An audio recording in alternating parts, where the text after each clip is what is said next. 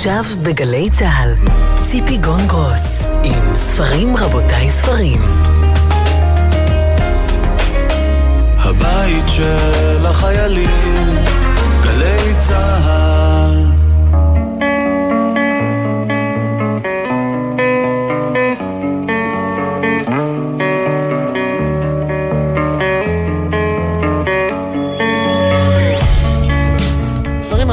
ספרים, סיכום שבועי, שלום לכם, תודה שאתם איתנו. סיכום שבועי בשבוע שבו התברר שמכת האסונות באתרי הבניין לא מעניינת כנראה מספיק את חברות הבנייה. השבוע נפלו אל מותם מהקומה 42 בבניין בשיכון בבלי בתל אביב שני בני דודים ממזרח ירושלים, ולמחרת גבר בן 50 נהרג גם הוא שנפל באתר בנייה בירושלים. השבוע גם התברר שגורמי הרווחה לא היו קשובים מספיק להתראות של משפחות החוסים במעון בני ציון, ואפשרו כך להתעללות המזעזעת להימשך שנים. המילים הכי שכיחות השבוע בארץ היו הפגסוס, שהוא במקור בכלל סוס מחונף לפי המיתולוגיה היוונית, והמילה רוגלה, תוכנת הריגול שהמשטרה השתילה בנדיבות. אגב, יש גם צמח ממחלקת הדו-פסיגיים ששמו רוגלה. ספרים רבותיי, ספרים, אני ציפי גון גרוס, איתי המפיקים תמנה צורי, דניאל סלומון ועשאל פלד, על הביצוע הטכני אורי ריב ואורי דהן, בפיקוח הטכני גרם ג'קסון. בשעה הקרובה נדבר עם דוקטור מרדכי נאור על הספר שלו, ימי הרדיו שלנו, לקראת יום הרדיו הבינלאומי. נשמע מיעל לוי על ספר השירים של המשוררת דבורה פוגל, שיעל תרגמה מיידיש, הנשמה שיש לה חומרים הוא שם הספר. דבורה פוגל נרצחה בגטו לבוב ב-1942. נשוחח עם המשורר והמתרגם דורי מנור על ספר הפרוזה הראשון שלו, הממואר שרב ראשון, ונשמע שיר נשכח שכתבה תרצה אתר והלחין סשה ארגוב. המוזיקאי ארז רווה גילה את השיר, איבד אותו, שר אותו ומוציא אותו עכשיו כסינגל ראשון. אבל קודם כל ולפני הכל, התארח כאן דוד גרוסמן על ספר הילדים החדש שלו, לכל קמת יש סיפור.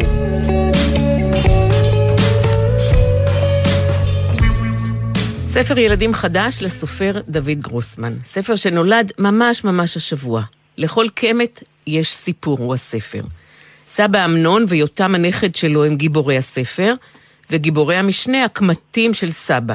יותם היא מתעניינת אצל סבא איך הם נוצרו, האם הם כואבים, האם גם הפנים שלו, כשיהיה זקן, ידעו לעשות לו קמטים, והוא נוגע בהם, האצבע שלו כאילו מציירת אותם. שלום דוד גרוסמן. שלום ציפי. ילד, סבא, כוס מיץ ענבים ליותמי, ספל קפה שחור לסבא בבית הקפה הקבוע של אביבה. מה עוד יש במפגש הזה, דוד, בדיאלוג שבין יותם לבין סבא?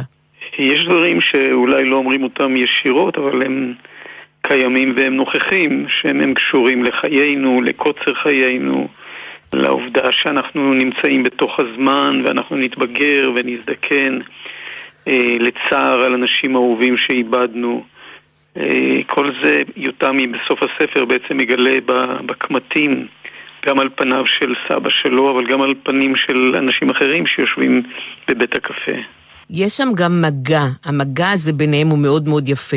הוא נוגע עם האצבעות בפנים של סבא, הוא קצת מדגדג את סבא, הוא נוגע בלחיים, במצח שלו עצמו, הוא מנסה לייצר לעצמו קמטים לרגע. אני יכולה לספר לך, דוד, שאתמול בלילה, אחרי שקיבלתי את הספר, קראתי אותו בזום לנכדתי אלה, והיא לא ידעה שאחר כך יותם נוגע בפנים של סבא, אבל ממש בשני העמודים הראשונים, כבר ראיתי שהיא מנסה למתוח את הפנים שלה, ימינה, שמאלה, למעלה, למטה, ונגעה באבא שלה שישבה על ברכיו. ממש, הספר מזמין להפעלה כזאת, הפעלה אינטימית. כן, יש אה, קשר מאוד אה, אינטימי וחם בין הסבא לבין הילד, אה, ודיבור כזה קולח וקרבה, נדמה לי שיש קרבה גדולה, רואים את זה גם בציורים היפהפיים של מאיה שלייפר. ורואים את זה גם בפתיחות של השיחה ביניהם, בזה שהילד יכול לשאול כל דבר והוא יודע שהוא יקבל תשובה. חלק מהתשובות קשורות אליו, כי סבא מספר לו שכשהוא נולד הוא היה הנכד הראשון, וסבא כל הזמן, כל הזמן חייך. ולכן נוצרו חלק מהקמטים ליד הפה, ויותם לוקח את זה עוד צעד. הוא מדמיין, הקמטים האלה עגולים, זה בדיוק מתאים, כי הוא אוהב פיצה, וגם פיצה היא עגולה. יותם מצעיד את הסיפור הזה עוד קומה למעלה. כן, כי לסבא יש את התשובות שלו, אבל ילדים רואים דברים אחרת וחווים דברים אחרת. ויפה סיפרת על אלה, כן, שניסתה את התנועות מיד, האצבעות שלה ממש התחילו לנוע. וככה המגע עם ילדים, המגע עם ילדים הוא לפעמים ורבלי, מילולי, אבל הרבה מאוד הוא מגע, מגע פיזי, מגע של, של חום, של אנושיות שנוגעת באנושיות אחרת. ואתה הזכרת את הציורים המאוד מאוד יפים של מאיה שלייפר. גם יותם מצייר. הוא הילד שמצייר באופן קבוע על שולחן בית הקפה, ככה אביבה מזהה אותו. כן, כן, ופה, בסיפור הזה, הוא לא רק רוצה לצייר, הוא ממש חייב, כן, ממש מדגדג לו, יש לו דגדוג מדגדג כזה, הוא מרגיש בקצות האצבעות, כי פתאום הוא הבין משהו בעולם, הוא ראה משהו שלא היה לו שם ולא היו לו מילים, ופתאום קם הדבר ונהיה. ו, וזה הרגע אולי שהוא הפך להיות אומן, כן? שהוא לא היה יכול להכיל כבר את שפע הרגשות שהתעוררו בו למשמע הדברים האלה שעד לפני חמש דקות הוא לא חשב עליהם כל כך ולא ידע, ופתאום בשיחה הקטנה הזאת שלו עם סבא, פתאום הם נתנו לזה מילים, לכל הדברים הלא מדוברים, ואז הוא מרגיש את, ה, את הדחיפה הזאת מבפנים, לתת להם את הביטוי הנעלה אולי מבחינתו, אמנם הוא רק ילד קטן, אבל בכל זאת יש פה איזו תחושה של התעלות שהוא מוכרח לפרוק את זה בדרך של ציור, והנה הוא נהיה אומן. ולך היה סבא? כן, לי היה סבא, ובעיקר היו לי סבתות. Uh, התברכתי אפילו בשלוש סבתות, כי לאימא שלי הייתה סבתא, עד שהייתי בן 18 נדמה לי. והן היו מאוד uh, בעלות השפעה עליי, כל, ה, כל השלוש. ואיזה סבא אתה? זה תצטרכי לשאול את נכדותיי, אני מקווה שאני... אני מקווה שאני בסדר. אני רק יכול להגיד שאני אני שואב הנאה עצומה מ, מלהיות איתן עם אה, לילך ומעיין. אה, כל כך הרבה דברים למדתי מאז שהן נולדו, וכל כך הרבה דברים נוספו לחיי. וחשבתי על זה שהאדם הוא המין היחיד שיש לו קשרים עם הנכדים שלו. לאף חיה אחרת שאני מכיר אין בעצם אה, תחושת שייכות והמשכיות בין הסבא אה, של השועל וה, והנינה השועלית. ואנחנו, אה, אולי זה מותרנו מן הבהמה. ובתור אה, אדם שלא היה לו סבא וסבתא מעולם, הוריי היו ניצולי שואה ולא הכרתי בכלל את הדור הקודם, למעט בעובדה שאחי ואני נקראנו על שמם, זאת חוויה עוד יותר עצומה כשאתה הופך בעצמך לסבא או לסבתא ופתאום מגלה את ה... את הדילוג על זה, על דורות, את הדיאלוג הזה. היום הנכד שלי אמר לי, איתמר, נכדי איתמר אמר לי, אה, את יודעת, אנחנו צריכים לראיין מישהו מהמשפחה, אה, את מסכימה שאני אראיין אותך בשביל הבית ספר? אמרתי לו, כן. הוא אומר, אבל יש לי שאלה שאני נורא נורא רוצה לשאול אותך, אבל אני בטוח שתכעסי. כמה פעמים ביום את מדברת על מתים? אמרתי לו, לא, את זה אל תשאל. את זה אל תשאל, בסדר? אז פתאום אתה מגלה דרך הדיאלוג הזה המון המון דברים על עצמך, בנאיביות הזאת, באמירה הזאת של הילדים, שהיא לא מסוננת, היא לא מתוכננת, היא לא מאופקת, כמו שאנחנו כבר לימדנו את עצמנו בתרבות המערבית. זה הדבר שהנכדים נותנים לנו, את, ה, את היכולת הזאת לתת שפע, לשפוע, ולהבחין בכל מיני דברים. בתהליך הגדילה שלהם, בתהליך ההבנה שלהם את העולם, בפענוח של הקודים של העולם, של המשפחה, של השפה, של ההומור. כל הדברים האלה שכשהיינו הורים צעירים ונאבקנו על, על הזמן ונאבקנו בהם לפעמים, ותמיד היחסים עם הילדים הם קצת יותר טעונים ומתוחים אפילו מאשר היחסים עם, עם הנכדים, ופתאום יש את, ה, את שפע הזמן הזה לה, להבחין בדקויות. לראות איך, איך נהיה בן אדם. ואולי קצת קצת לזהות את עצמנו בתוך האדם הקטן הזה שהולך ומתרקם לנגד עינינו. לכן זאת באמת חוויה כל כך טוטאלית וסוחפת. אני כל כך אה, שמח ש... ש... אני מדבר עכשיו כמו סבא, אני כל כך שמח שזכיתי לזה. ואני שמחה שהספר הזה הופיע, כי סיכמתי עם אלה שכשאני אראה אותה, כשתיגמר הקורונה באחת המשפחות שלי או שלה, אז אנחנו נתרגל את עניין הקמטים מקרוב בלי זום. תודה, תודה רבה דוד גרוסמן. לכל קמת יש סיפור האיורים ממש ממש מחממי לב של מאיה נכון, שלייפר, נכון. והספר הופיע בהוצאת עם עובד. תודה דוד. תודה ציפי, להתראות.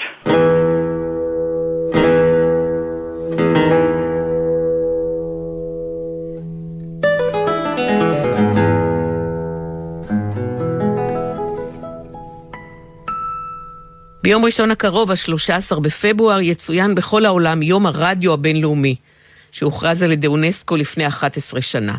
למה דווקא ב-13 בפברואר? כי בתאריך הזה, בשנת 1946, הוקמה תחנת הרדיו של האו"ם. אחת ההגדרות של רדיו אומרת אמצעי לתקשורת המונים המשמש להפצה של צליל. אבל היום כשאנחנו מוקפים ומוצפים בהסכתים, פודקאסטים, בספוטיפיי, באפל, ביוטיוב, ואת כולם אפשר לצרוך מתוך הנייד, איזו משמעות יש לטרנזיסטור הקטן או לרדיו המנורות הענק העתיק. כבר לא צריך את הטרנזיסטור או את רדיו המנורות, ודאי שלא את אולמות הרדיו שדוד בן גוריון, כשהיה מזכיר ההסתדרות, הקים בערים הגדולות, כדי שהאזרחים יוכלו לבוא ולהאזין לתוכניות, וגם להאזין לכרוז, כלומר לקריין, שמפנה עליהן. דוקטור מרדכי נאור מפרסם עכשיו את הספר ימי הרדיו שלנו. ספר שעוסק ב-40 השנים הראשונות של הרדיו הישראלי, מ-1932 ועד 1972. שלום מוטקה נאור. שלום, שלום. אתה כותב על שידורי רדיו ירושלים שנפתחו במרץ 1936 תחת ההבטחה לנציב העליון שום פוליטיקה. על השידורים בתקופת המרד הערבי, 36 עד 39, על פיצוץ אולפני כל ישראל על ידי האצ"ל באוגוסט 39, על שנות המלחמה והשואה כפי ששודרו, כפי שצונזרו, יותר נכון, בכל ישראל. לא נוכל להקיף את הכל כמובן, אבל בואו נתחיל מהשידורים בתקופת המנדט, בכל מוצאי שבת. מה היה שם, דוקטור מרדכי נאור, שהמאזינים כל כך כושפו במוצאי שבת? היו שם כמה דברים שלפחות שלושה מהם באמת כישפו אותם. הראשון, אה, בשמונה בערב התחיל עם אה, אפרים גולדשטיין, כמו שקראו, אחר כך קראו לו דיזהר, פתח, ב, הוא, הייתי אומר, הוא גם מהזמר והחזן, בשבוע טוב, שבוע טוב, ורק אז ידעו האזרחים שפשוט נגמר השבוע ומתחיל שבוע חדש, זה דבר אחד. אחר כך דיבר אה, מנהל הרדיו, ואגב, זה היה מנהג קבוע. שכל שבוע מנהל הרדיו, כל ירושלים, אני מדבר על השעה העברית, אה, שוחח עם המאזינים. זה היה הדבר השני. ועכשיו אנחנו עוברים לשני הלהיטים. הדבר השלישי היה תוכנית פוליטית, יותר נכון פרשנות פוליטית, של אה, משה מדזיני, שהיה איש, איש כל ירושלים וגם עיתון הארץ, שהיה מסכם את השבוע מבחינה פוליטית, ואני חושב שלא היה אדם שלא שמע אותו במוצאי שבת. כל מוצאי שבת, מה קורה בארץ, מה קורה בעולם, אני צריך להזכיר שזה גם ימי מלחמת העולם השנייה, וזה היה ממש באמת באמת להיט, שמעת מה אמר משה מדזיני אתמול וכולי. והדבר הרביעי היה תוכנית הספורט, מה שנקרא מעולם הספורט, אני כותב את זה עם א', אה, סיכום תוצאות משחקי הליגה הראשונה בכדורגל שהובאו על ידי אלכסנדר אלכסנדרוני, כתב ספורט של עיתון הבוקר, שדיבר כל מוצאי שבת בכל ירושלים. ואני יכול לה, להגיד לך את זה מידע אישי, שלפחות כל האנשים הצעירים וכל מי שהתעניין בכדורגל היה, הייתי אומר, דבוק לרדיו בפינה הזאת. ובלי זה אי אפשר, כמו שאומרים, לפתוח את השבוע הבא. לימים, בשידור חי את משחקי הכדורגל, שידר נחמיה בן אברהם. מי החליט נכון. על כך שהוא יהיה השדר? זה באמת נורא מעניין, כי עד 1947 לא שידרו בארץ שידורים אה, ממגרשי הכדורגל, זה היה כנראה גדול עליהם, על כל ירושלים. והוחלט אז לשדר אה, שידור אה, של משחק בינלאומי בין נבחרת תל אביב לנבחרת בודפסט, אם אני זוכר נכון, מרץ 1947, וזה היה כל כך חשוב, תארו לכם שהיום הייתה מחליטה על זה שרת החינוך. ב- בימים ההם החליט על זה ראש מחלקת החינוך של הוועד הלאומי. הוא הגישו לו כמה שמות, והוא בחר את נחמיה בן אברהם, שלימים עשה קריירה יפה מאוד גם בכל ירושלים, וגם בכל ישראל אחר כך, בתור uh, מגיש uh, משחקי כדורגל, ואני רוצה להז, להזכיר בעיקר את המשחק המפורסם שלו, של נבחרת ישראל נגד נבחרת ברית המועצות ב-1956, שכל המדינה שמעה עד האיש האחרון. וזמן לא רב לפני הקמת גלי צה"ל, ביוני 1950, כל ישראל התחיל להוציא שבועון כתוב. שם השבועון היה כל ישראל, שבועון שידורי ישראל, ואתה מביא בספר שלך שער של אחד הגיליונות. לא, של השער... הראשון, של הראשון. הראשון, הראשון, ו... הראשון. ולמה אלכס אנסקי כנער הוא זה שמככב שם? כי הוא היה ילד בתיאטרון לילדים, הוא היה בן עשר, והיה סיפור, כאילו, אה, איך נגדיר זה? סלברטאי לעתיד, משהו כזה, ועובדה, הם בחרו את אלכסנסקי. אגב, העיתונים האלה אה, לא הצליחו. אנשים אמרו, אם, אם רדיו, אני רוצה לשמוע את הרדיו, אני לא רוצה לקרוא עליו. היה פעם אחת ניסיון ב-1950, פעם אחת ב-1960, לעיתון השני קראו רדיו, והוא גם לא הצליח. אה, כנראה רדיו צריך לשמוע, להאזין ופחות לקרוא. והתוכנית, התוכנית שבאמת מדינה שלמה האזינה לה בכל ישראל, בשבת בצהריים, שלושה בסירה אחת. מי השתתף בה? מי התגלה בה? למה היא הייתה כל כך פופולרית מאוד כנאור? תראי, אני אגיד לך למה. כי זו הייתה תוכנית uh, חריגה. היא תוכנית uh, שבמידה מסוימת פרצה את כל הגבולות. עד אז היה, התוכניות היו, הייתי אומר, רציניות ומכופתרות, ופה באו כמה חבר'ה, הייתי אומר, uh, ילדים רעים כאלה. והם היו בצוותים של שלושה, בדרך כלל שלושה, כי זה שלושה בסירה אחת, עם אה, משורר, לפעמים מלחין, שהיו מחברים גם על המקום אה, שירים אקטואליים, והם במשך כשעתיים, איך אומרים, קראו את כולם, קראו אותם. בין השמות המפורסמים הימים ההם זה דן בן עמוס ושלום רוזנפלד וגבריאל צפרוני ואמנון אחינעמי מי שחיבר הרבה מהשירים היה בחור צעיר שרק השתחרר מצה"ל, קראו לו דן אלמגור, וכל המדינה ישבה בשבת בצהריים והאזינה, ואלה שלא האזינו בשבת, האזינו ביום רביעי אה, בערב, וזה היה מין אה, מדורת השבט פי עשר אפילו. אבל הם אה, טיפסו על כל מיני אנשים וביקרו כל מיני דברים.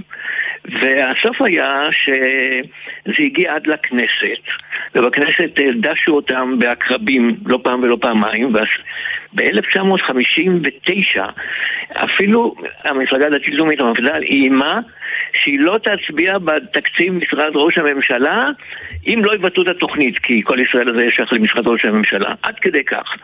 ובן גוריון לקח את הדברים די ברצינות, הוא שמע, דווקא לא היה לו אהבות, אבל הוא קרא אליו את מנהל כל ישראל ואמר לו, תשמע, תשמע זינדר, תיזהר, אני עוקב אחריך, ואם יהיה איזה, בלשון ימינו פישול, אתה תישא בתוצאות. ואז ב-59 האורחים החליטו שמספיק להם. למה להם לריב עם כל העולם?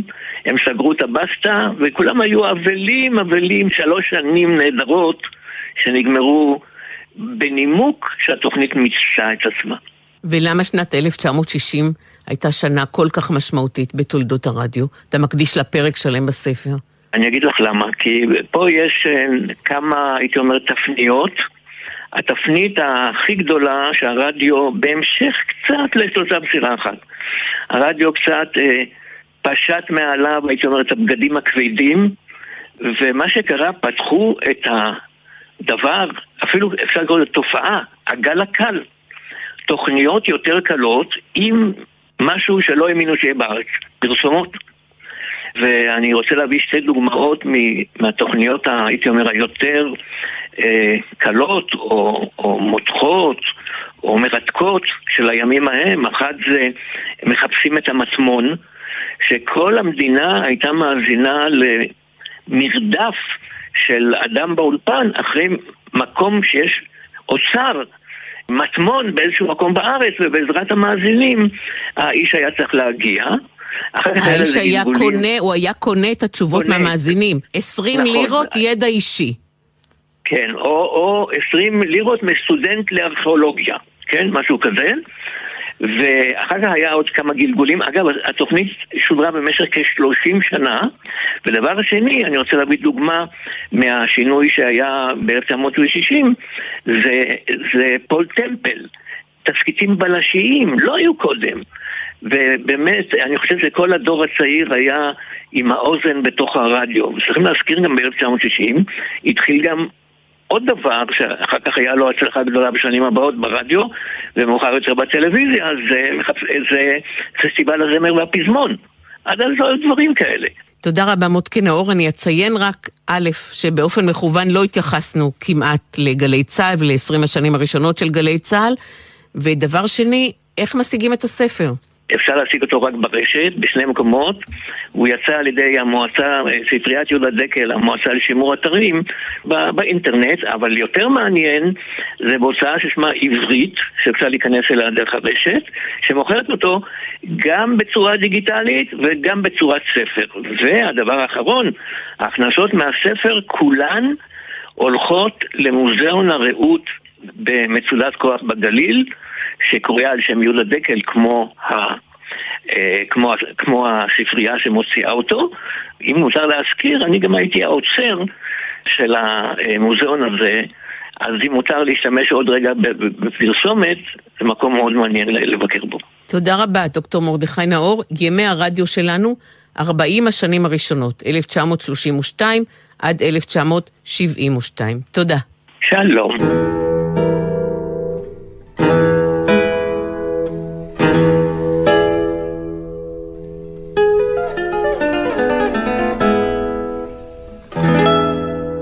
המשוררת דבורה פוגל נולדה בשנת 1900 בגליציה ונספצה בגטו לבוב בשנת 1942 יחד עם בעלה, בנם בן השש אנשל ואימא שלה, לאה.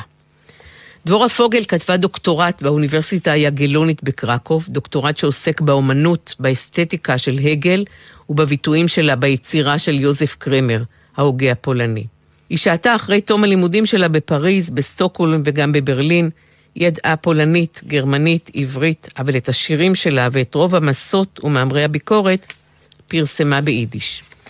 עכשיו מופיע בהוצאת עירובין ספר דו-לשוני עברית-יידיש, ובו מבחר שירים של דבורה פוגל.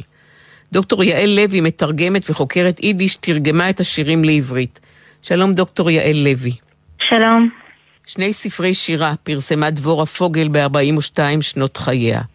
תג פיגורן, צורות יום, שהופיע ב-1930, ומיינה קינן, בובות ראווה, שהופיע ב-1934. אולי נשמע, יעל, קודם כל שיר אחד שלה, השמש ברחובות צהובים. אני אקרא בעברית ואת תקראי את היידיש, בסדר? מאה אחוז. השמש ברחובות צהובים. הבתים הם משבצות פח צהובות מושלכות על הריג כחול. רחובות חדים ממתכת נוקשה צהובה, בריח אור דביק, ופח צמיגי בריח של זכוכית מימית. השמש היא כדור תפוז עשוי זכוכית בין ריבועי הפח הצהובים של הבתים על קערות הפח של הרחובות. ברחובות מתכת מסתובב כעת אריה יחיד, שמש צהובה. אריה השמש הוא מסע מתוק, כמו שני גביעי שדיים עם חלב לבן. מסע קליל, כמו זרי פרחים נופלים מספל פח לבן ומבוסם. לשם מה לבקש אריה אחר, בשר ודם. השמש היא אריה, אריה בוער, ומשתרך ברחובות. עכשיו תקראי ביידיש בטובך. Gassen. Die Heiser seinen gele Blechquadraten auf ein blauen Tuch geworfen.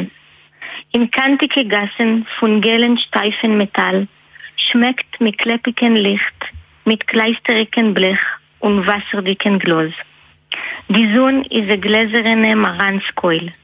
Zwischen blecherne gele Blätter von Heiser auf blecherne Teller von Gassen. In metallene Gassen kreist jetzt ein einziger Leib, die gele Sonne. Der Sonnenleib ist eine süßere Last, wie zwei Brustkegeln mit weißer Milch. Eine leichtere Last, wie fallendicke Blumenrädlich von weißen, schmeckendicken Blech. Zu was noch gehen zu einem zweiten Leib mit Hand und Fiss? Die Sonne ist ein Leib, ein Heißer. ונשלפט אין גסן. תודה יעל. מי שהקשיב ביידיש או בעברית, כמו בשאר השירים של דבורה פוגל, יש כאן הרבה צבעים. למשל, בשירים שלה יש אדום חלודה, ענבר צהוב, כחול קובלט, אדום דובדבן. יש שפע של צורות, מעגל, אליפסה, מלבן, מרובע, חומרים, זכוכית, בדיל, פלדה, פח.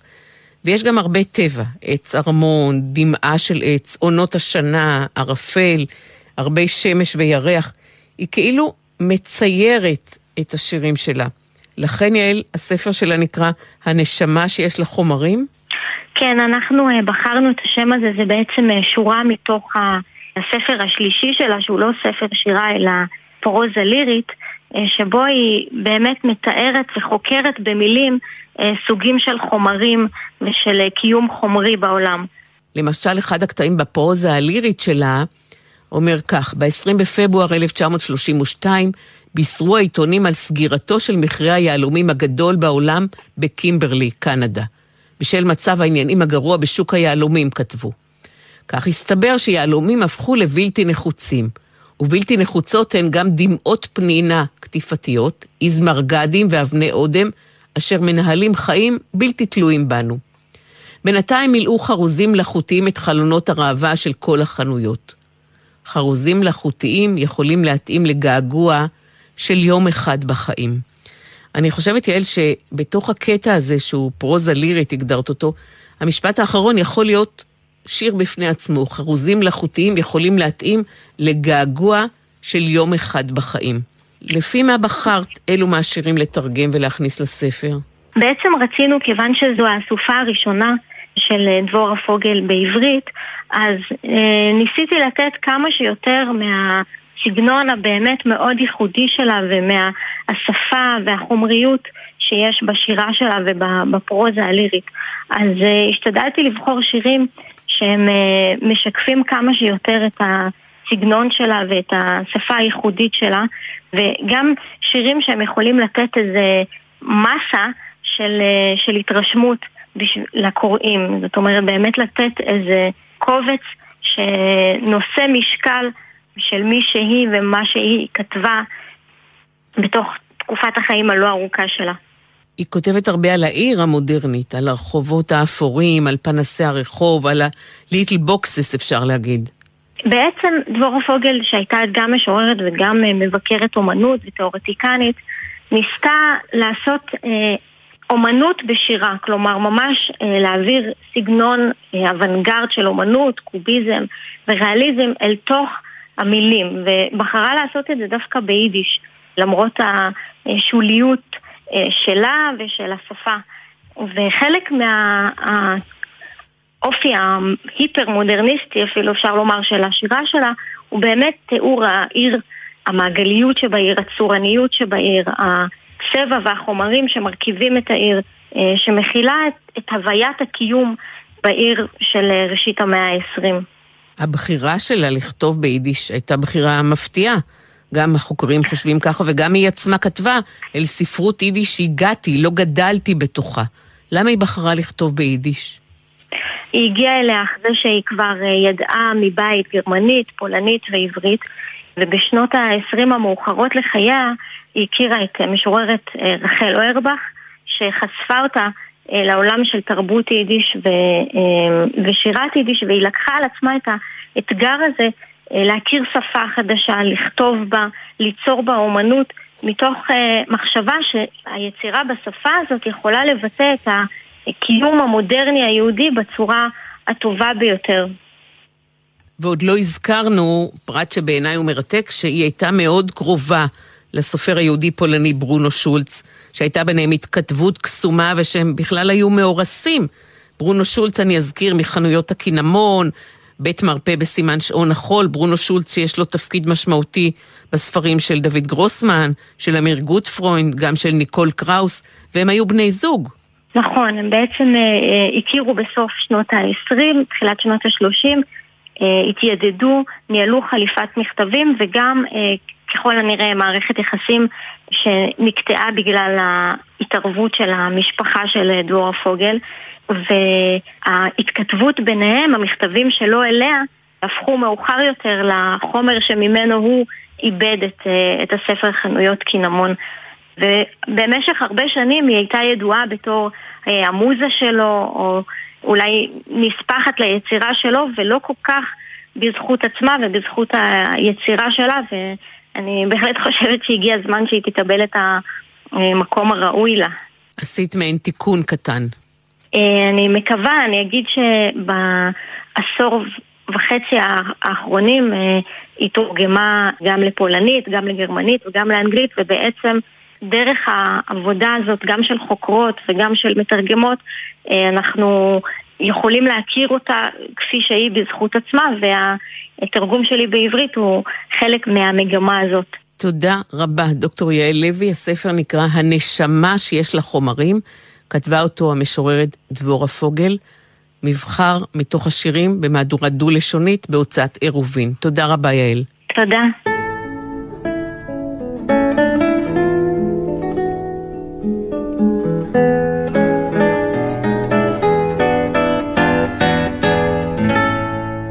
המשורר, החוקר, המתרגם, דורי מנור, מפרסם עכשיו ספר פרוזה ראשון. שרב ראשון, כרוניקה של התבגרות. הוא הספר שהופיע בהוצאת תשע נשמות. דורי כותב בו על צלילי הילדות שלו, על הספרנית הישישה, גברת פרמן, שהייתה נוזפת בו תמיד, מפחידה לפחות כמו רופאת הילדים עם היוד והזריקות. כותב על הופעה בפריז של הזמרת ברברה, שבסופה היא חילקה קונדומים לקהל. הוא משווה את הספרות לריקוד, גם הספרות וגם הריקוד לא זקוקים לתיווך של כלי נגינה או מכחול כדי להיווצר. מספר על מפגשים עם דליה רביקוביץ', עם אברהם סוצקבר. כותב על אימא שלו, ששרה לו בילדות את לילה לילה, את פזמון ליקינטון, את בוא ואשק לך בני האדם, והיום הוא שר לה אותם לתוך האלצהיימר וליד המטפלת הסרילנקית. בתוך הספר שזור גם אבא של דורי, מיכאל מקס מנהיימר, שדיבר עם ההורים שלו בגרמנית כל ילדותו. אבל מעולם לא היה בבית של דורי ואחיו זכר לגרמניות. סליחה, בכל זאת היה רמז כלשהו לגרמניות. אבא היה מפחיד את דורי הקטן, הצורח והמשתולל, באמצעות כמה שורות מהספר יהושע הפרוע, בגרסה הגרמנית הסדיסטית שלו. שלום דורי מנור. שלום ציפי. ממואר כותבים, אם כותבים, כשמתחילים לראות באופק את גיל 100. אתה בן 50 בסך הכל, למה הקדמת את המאוחר? אה, שאלה מצוינת. אני לא יודע, זאת אומרת, אה, אוטוביוגרפיה כותבים בגיל 100, 120 אפילו. ממואר זה טיפה שונה בכל זאת, זאת אומרת, אה, ממואר כפי שאני רואה אותו זה ז'אנר קצת שונה מכתיבה אוטוביוגרפית פרופר, מפני שיש כאן הרבה עניין של סלקציה, של ברירה. יש דברים מסוימים שאני כותב עליהם, דברים שאני לא כותב עליהם. ואני חושב שהרבה מהדברים כאן, באמת הגיל הוא שאפשר לכתוב אותם. לא גיל 100 אמנם, אבל בכל זאת אולי לא דברים שיכולתי לכתוב בגיל 20. העולם נברא כידוע במילה, ויאמר אלוהים יהי אור. וגם אצלך אתה כותב, החרדה, חרדת הנטישה, נבטה בך בילדות, כשנולדה מתוך מילון, מתוך מילה. כן, אה, היה לי בתור ילד אה, מילון אה, מצויר לילדים, מילון שקראו לו מילוני. ואני זוכר אותו היטב, זיכרון חושי לגמרי, צבע חרדל עז כזה. ופתחתי את המילון באות י' ונתקלתי במילה יתום. ואני זוכר שהרגע הזה שבו נתקלתי במילה הזאת היה מבחינתי רגע של, של היפכחות ושל חרדה נוראיות, מפני שעד אז לא ידעתי מה זה אומר בעצם שאנחנו בני תמותה, אין לי דרך יותר פשוטה להגיד את זה, שכולנו בסופו של דבר נתייתם ונייתם. הרגע הזה אה, של הקריאה במילון של המילה שחשפה לי אה, הוויה שלמה, עולם שלם, היות בן תמותה, זה דבר ש... שאני לעולם לא אשכח. ואחר כך אתה בסך הכל ילד קטן שמתגעגע לאימא ונוסע באוטובוס למשרד שלה. אתה ממציא שמות קודים למבצעים צבאיים. לא ידעתי שאתה כל כך סחיט. כן, כן, אין לך מושג עד כמה זה נורא. אה, זה היה, אה, כשאני חושב על זה עכשיו, אני, אני לא מבין איך הם לא קלטו שילד בן שש יכול אה, להבין הרבה יותר ממה שנדמה. ישבתי שם, ובאמת כל סודות המדינה... רגע, מה זה שם? מה אימא שלך עשתה? שם זה מלמ"ב, הממונה על ביטחון מערכת הביטחון. זאת מחלקה עם השם באמת הכי... הכי בלתי אפשרי שאני יכול להיות על דעתי, במשרד הביטחון עצמו, קומה שלישית בקריה.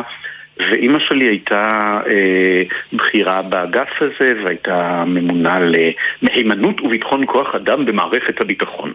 היא עסקה בציד מרגלים, בניסיון למצוא מי עלול להיות לא מהימן בכל המערכת הגדולה הזאת של אה, משרד הביטחון ושלוחותיו. ואני ישבתי שם, ילד אה, בן אה, שש, בן שבע, הייתי נוסע אחרי בית ספר, באוטובוס, פחדתי להישאר לבד בבית, אז אמא שלי אמרה, טוב, בוא, בוא אליי לעבודה. והייתי ילד אה, סקרן, אבל גם מאוד משועמם, כנראה גם מעצבן, והיו צריכים להעסיק אותי. אז מה הם עשו? הם פשוט, הם אגב, זה, זה לא פחות ולא יותר ראש מלמ"ב דאז. פשוט הוא מאוד חיבב אותי. הוא היה מין סבאלה כזה, והוא נתן לי אה, חוברת, מחברת ליתר דיוק, ואמר, אוקיי, אנחנו צריכים שמות מבצעים. שמות מבצעים שזה יכול להיות אה, ממלחמות ועד אה, סתם כל מיני אה, פעולות קטנות. בוא תשב תמציא, אתה אוהב מילים, תמציא.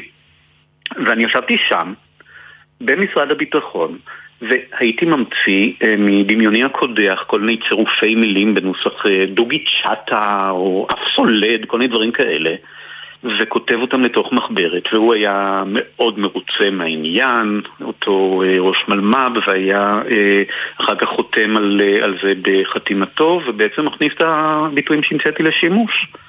ואני זוכר שלימים הייתי שומע ברדיו שמות של מבצעים. שלא כל המבצעים הם אה, פומביים וידועים, אבל מדי פעם יש שמות כאלה. אה, והייתי שואל את עצמי, רגע, זו מילה שאני המצאתי? אולי אני המצאתי אותה, אולי לא אני המצאתי אותה. משהו בתעתוע הזה של מילים שאני הגיתי באמת מדמיוני הקודח כילד קטן, שפתאום מהדהדים, מהדהדות אליי מהרדיו בפומביות כזאת, גרם לי לתחושה שמילים יכולות לעשות אה, פלאים, והן יכולות, הן באמת יכולות.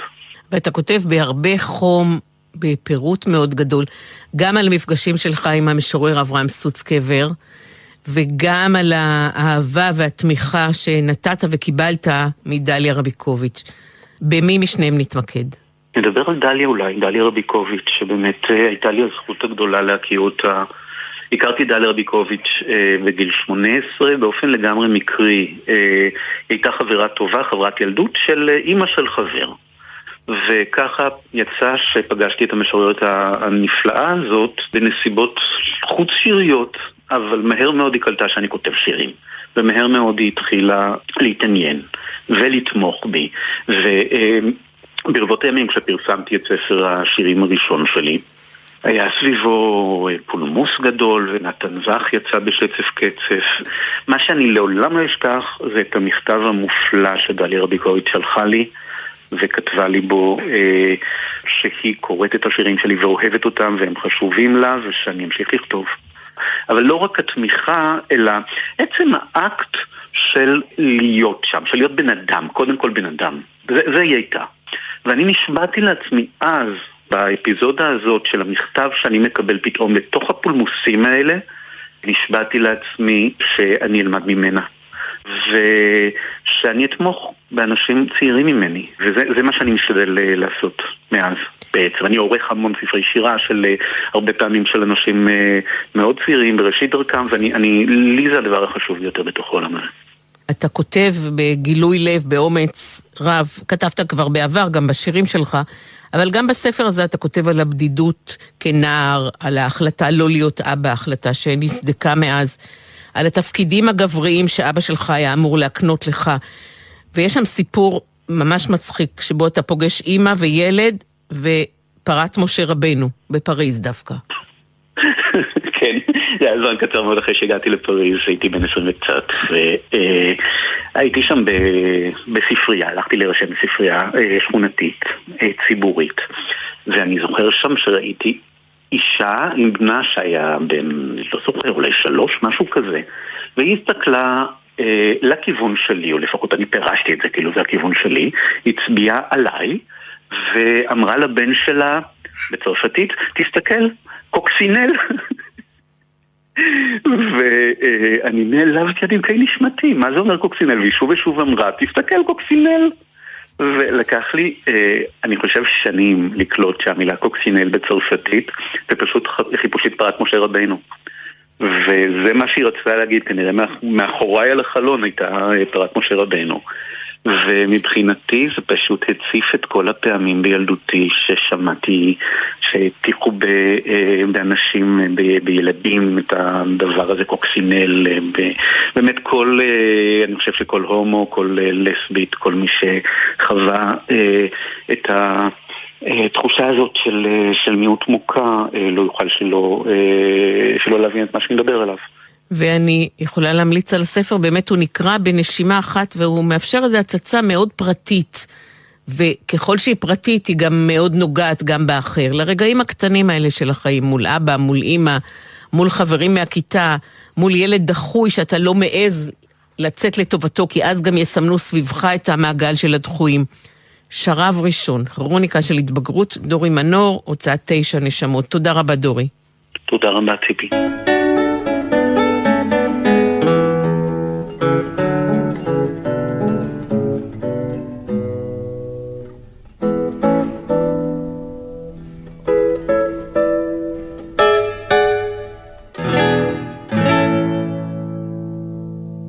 ספרים רבותיי, ספרים, לקראת סיום התוכנית נשמע שיר נשכח של תרצה אתר בסשה ארגוב, שיר שיצא עכשיו בעיבוד מקסים ובביצוע של ארז רווה. שלום ארז רווה. היי, תודה רבה. רוח שלי, גשם שלי, הוא השיר. מתי נפגשתם לראשונה, אתה והשיר של תרצה אתר? קשה לי לדעת uh, על הפעם הראשונה ששמעתי אותו. שמעתי אותו ככה סביבי במרתפי האקדמיה למוזיקה בירושלים במשך שנים, אבל uh, הפעם הראשונה שחשבתי על השיר הזה במיוחד הייתה כששמעתי אותו דווקא בגרנדה בספרד, שזו עיר די מרוחקת שאין לה שום זיקה כרגע לפחות לישראל, והייתה שם במה פתוחה קטנה שכנראה היה בה עוד ישראלי שביגן, והוא אמ, ביגן גרסה בגיטרה של השיר הזה, והיופי שלו פשוט שטף אותי. שיר שנכתב לפני 50 שנה עוד מעט, ונשמע כאילו הוא נכתב על כל אדם שחי היום ב-2022. יפהפה. חשבתי, אוקיי, אולי אם אני מספיק אשקיע, אולי אני אצליח ליצור משהו מהשיר הזה לעכשיו. וכמה זמן לקח לך לפענח אותו, להפנים אותו, לאבד אותו, לאמץ אותו? זה לקח זמן, זה לקח הרבה זמן, כי השיר כמה שהוא פשוט ויש בו משהו מאוד קמאי, כמעט כאילו סשה ארגוב הלחין אותו כמעט כמו, כאילו הוא המלחין הראשון שאי פעם חי, ממש זה כמו איזה מין מנגינה כזאת, כמו ש... באמת כמו של רוח, מין או ארוך ויפה כזה, אה, שאני חשבתי שזה יבוא מאוד מהר, אבל ככל שנכנסתי וצללתי פנימה ראיתי שהטקסט שתרצה תר כתבה מזמין עוד ועוד פרשנות ושהלחן אה, יכול ללכת לכל מיני כיוונים ובסופו של דבר ישבתי כמעט שנה והוספתי קולות והוספתי גיטרות ותופים וכולי וזה היה כמו אודיסאה קטנה בתוך השיר הזה. אה, אני מקווה שאפשר לשמוע את זה בשיר כמו שהוא עכשיו. אפשר, יש מין מסתורין וסוד כזה שמקופל בתוכו, ככה אני הרגשתי כששמעתי אותו. אבל מדהים. מה אומרים המבינים, מי שקובע מה ישודר ברדיו, למשל? אני לא יודע כי אני אף פעם לא הייתי בעמדה הזו, אבל אני יכול להגיד לך שאני מאוד מאוד מופתע בכל פעם שהשיר הזה מושמע, והוא מושמע הרבה, טפו טפו טפו, לשמחתי. וכל פעם שאני שומע אותו עם הפיתולים שלו ועם הקו הזה של סשה, שהוא באמת קו פתוח מאוד ומאוד אה, באמת מסתורי כמו שאמרת, יש בי איזה צד שכמעט לא מאמין שזה הופיע ככה פתאום ברדיו למישהו, את יודעת, על הכביש ששומע את התוכנית, או בבית ש, ששם את הרדיו בטלוויזיה. אז רוח שלי, גשם שלי, נשמע מיד את השיר הזה. שיר של תרצה אתר וסשה ארגוב, בעיבוד ובביצוע כן. של ארז רווה, ואפשר גם uh, לראות את הקליפ הזה ביוטיוב, נכון ארז? נכון, גם הקליפ אה, היה מאמץ גדול לשמור בו את, ה, את התחושה הזאת, הקמאית הזאת, קליפ של תיאטרון צללים כזה, שאני גם בו מאוד מאוד גאה. רוח כן. שלי, גשם שלי, סינגל רבה. ראשון. תודה רבה, ארז רווה. כצנים בפור ימי הסתיו, גשם עוד לא רד עוד לא ירד רק הלילה לנוצץ. כעץ אני לרוח מחכה, לרוח הסתיו מחכה אני זמן רב. שתמיד אותי כעץ.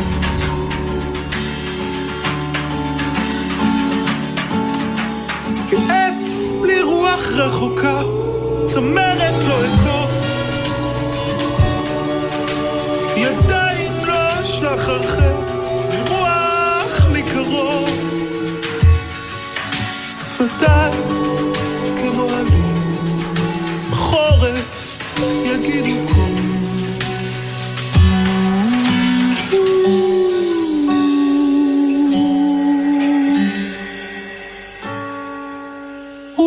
שלי כחול.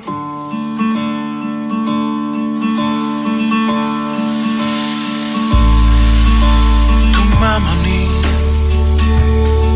כשאוויר יבש איזה להט אש וסיב לוחש אלוהים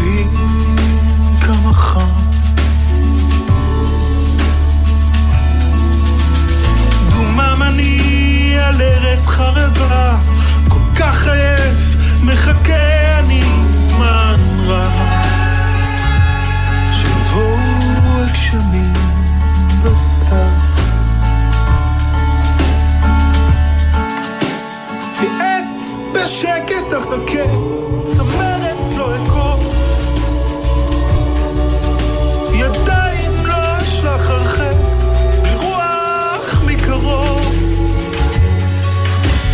שפתיי כמו עלים, בחורף יגידו קום.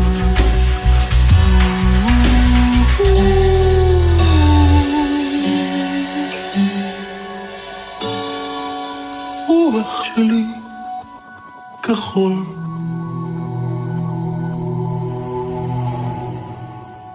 גשם שלי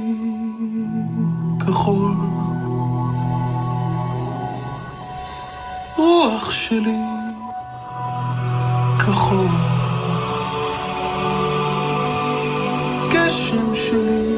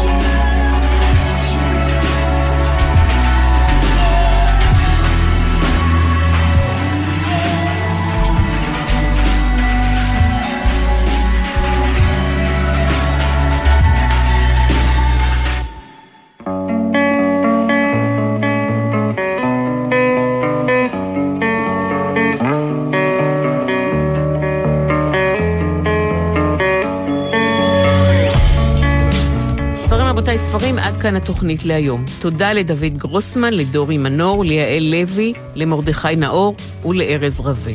ספרים, גון גרוס, כרוכי ג'ימל נקודה קום, גון גרוס עם שני אס, זאת כתובת המייל לתגובות שלכם.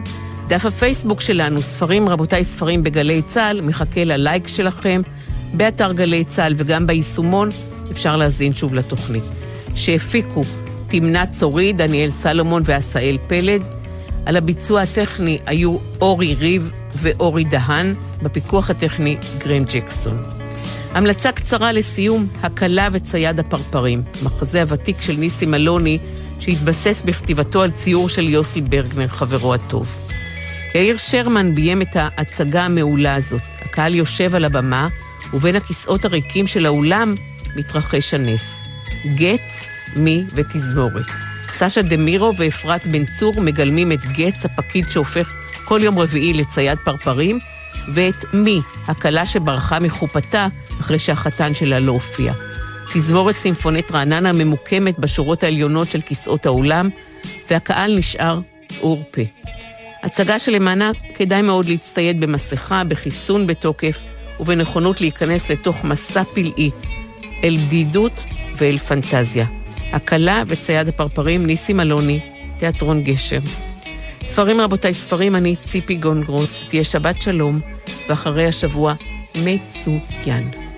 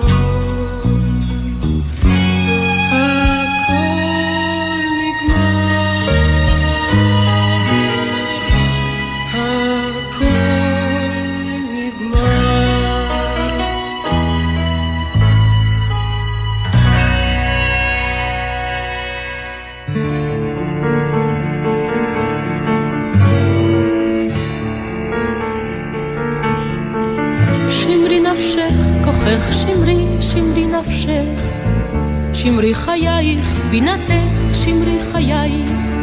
מקיר נופל, מגג נדלק, מצל חשך, מאבן קלע, מסכין, מציפורניים. שמרי נפשך מן השורף, מן החותך, מן הסמוך כמו עפר וכמו שמיים, מן הדומם, מן המחכה והמושך, והממית כמי באר שמרי ובינתך שיער ראשך, עורך שמרי, שמרי נפשך, שמרי חיי. זה ערב קיץ לכאורה, זה לכאורה רק ערב קיץ טוב. מה נשמע, נשמע, סוף השבוע.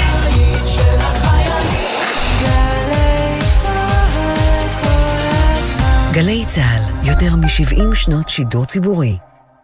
גם כשאתה ברכב בדרך לקניות, הבחור שמשתמש בטלפון הנייד עלול לטעות ולחצות בלי להסתכל. עשרה כמה שפחות זה פי שניים סיכוי לחיות. בייחוד בתוך העיר, סעו לאט יותר. לא מתים מזה, כי כולנו יחד מחויבים לאנשים שבדרך. לפרטים נוספים חפשו אסקרלבד.